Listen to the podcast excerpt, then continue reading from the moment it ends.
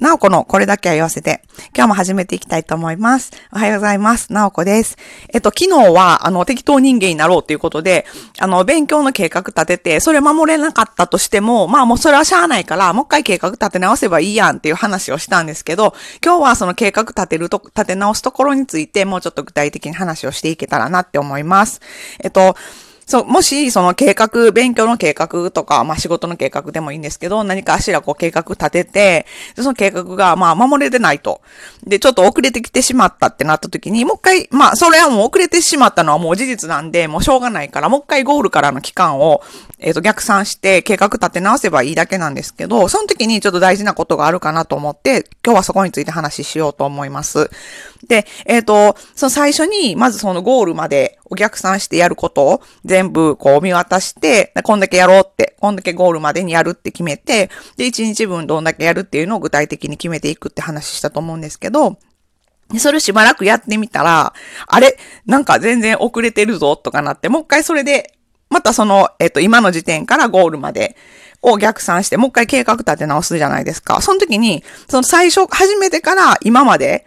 のやったことをちょっと振り返ってみて、なんかこう、めちゃくちゃ無理な計画立ててなかったかとか、あと、なんか分からへんところが出てきてしまって、そこでなんかつまずいてたとか、なんかそういう原因、なんで遅れたかっていうのをもう一回なんか見直した方が良くて、その遅れてしまったのはもうなんか全然、もういいんですけど、そのなんで遅れたんかっていう理由が大事だと思ってて、で、その理由が分かったら、その次、もう一回計画立て直すときに、もう多分、その同じ理由でまた遅れるから、そこはこうちゃんと折り込んで計画を立て直さないとまた遅れるから、絶対。だから、こうその、今までやったところで、なんで計画からこの勉強の進捗が遅れてしまったんかっていうのを分析するっていうのが一番大事やなと思ってて、そこは、なんていうか、その計画から遅れてもまあ、しゃあないし、進んでいくのはもう鈍感になってやっていこうぜ、適当になってやっていこうぜっていうのはもうそうなんですけど、そのなんかなんで遅れたかっていうのを振り返るところだけは、こう適当にしてはあかんと思ってて、だから、そうなんですよね。こう自分の弱点を、なんか苦しいんですけど、そこは。なんで遅れたんか。っていう、なんかその自分の、まあダメなとこ探しみたいになっちゃうから、ちょっと辛いとは思うんですけど、その原因をちゃんと自分でもう一回振り返って、よく考えてみて、で、まあ例えば、まあ、なおこの場合やと、怠け者なんですよね。勉強自体すごい好きなんですけど、なんかね、すぐね、もうなんか今日仕事めっちゃ頑張ったし、今日はもう勉強いいか、みたいな、すぐなっちゃうんですよ。で、だから、なんかもうそういうのも、そういう自分のこう、弱いところっていうのをちゃんと分かって、それをこう織り込んで、多分、なおこ的にはこう一週間毎日3時間勉強するとかって決めても、多分1日ぐらいはサボるなと。それを、まあ、1日サボるっていう日を作ってしまってですね、あらかじめ。で、なんていうか、そう、サボる日を1日作るんですけど、それはもうなんていうかこう、計画上のことであって、なんていうか、こう、できるだけサボらずにやるんですよ。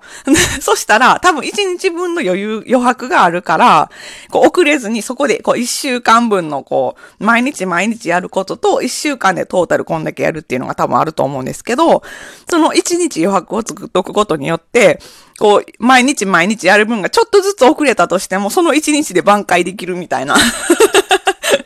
なおこの場合はそういう感じでやってましたね。なんか、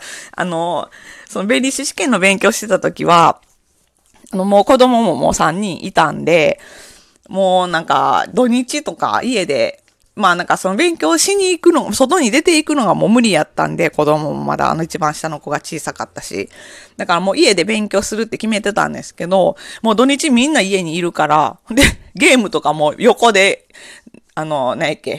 スプラトゥーンとか、ああいうゲームをギャーって言いながら子供たちがやってるわけですよ、上の子らがね。で、一番下の子はなんかフェンフェン言ってるし、全然勉強できるような環境ではない感じなんですけど、まあ、そこで、なんかこう、まあ、でもね、勉強を今日はこんだけやるぞって決めた。一応、その土日も、一応、なんか平日仕事してるから、土日が一応メインの勉強できる時間なんですよね。だから土日にこんだけやるぞって決めて、毎週やってはいたんですけど、なかなか進まなくってですね。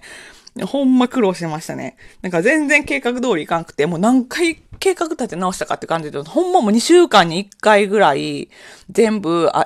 と何個万残ってて、あと問題はあと何問とかなあかんくて、みたいなのを全部計算し直して、で、また、日にちで割って、で、1週間に1日余白は作るとかっていうので、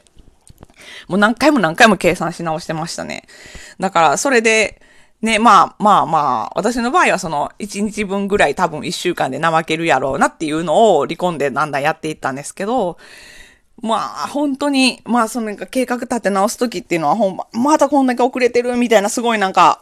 辛いけど、なんかその計画立て直すことによって、よっしゃ、次1日これだけやったら、ゴールまでに間に合うはずやっていうのがこう見えるから、なんていうかこうモチベ自体はそんな下がらなかったんですよね。だからぜひ、その計画を最初に立てるだけじゃなくって、途中で何回もこう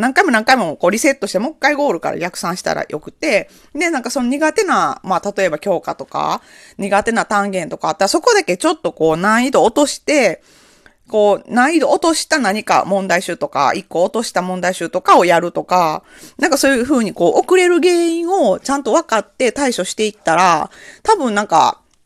だんだんうまいこと進んでいくようになると思うんです。で、まあ、なおこの場合は、なんか、怠け癖という、あれと戦ってたんで、なかなかそこが改善できなくてですね、最後まで。もう大変やったんですけど、まあそこはね、なんとかその一日余白を作るとか、まあ一日もうちょっと余白を作るとか。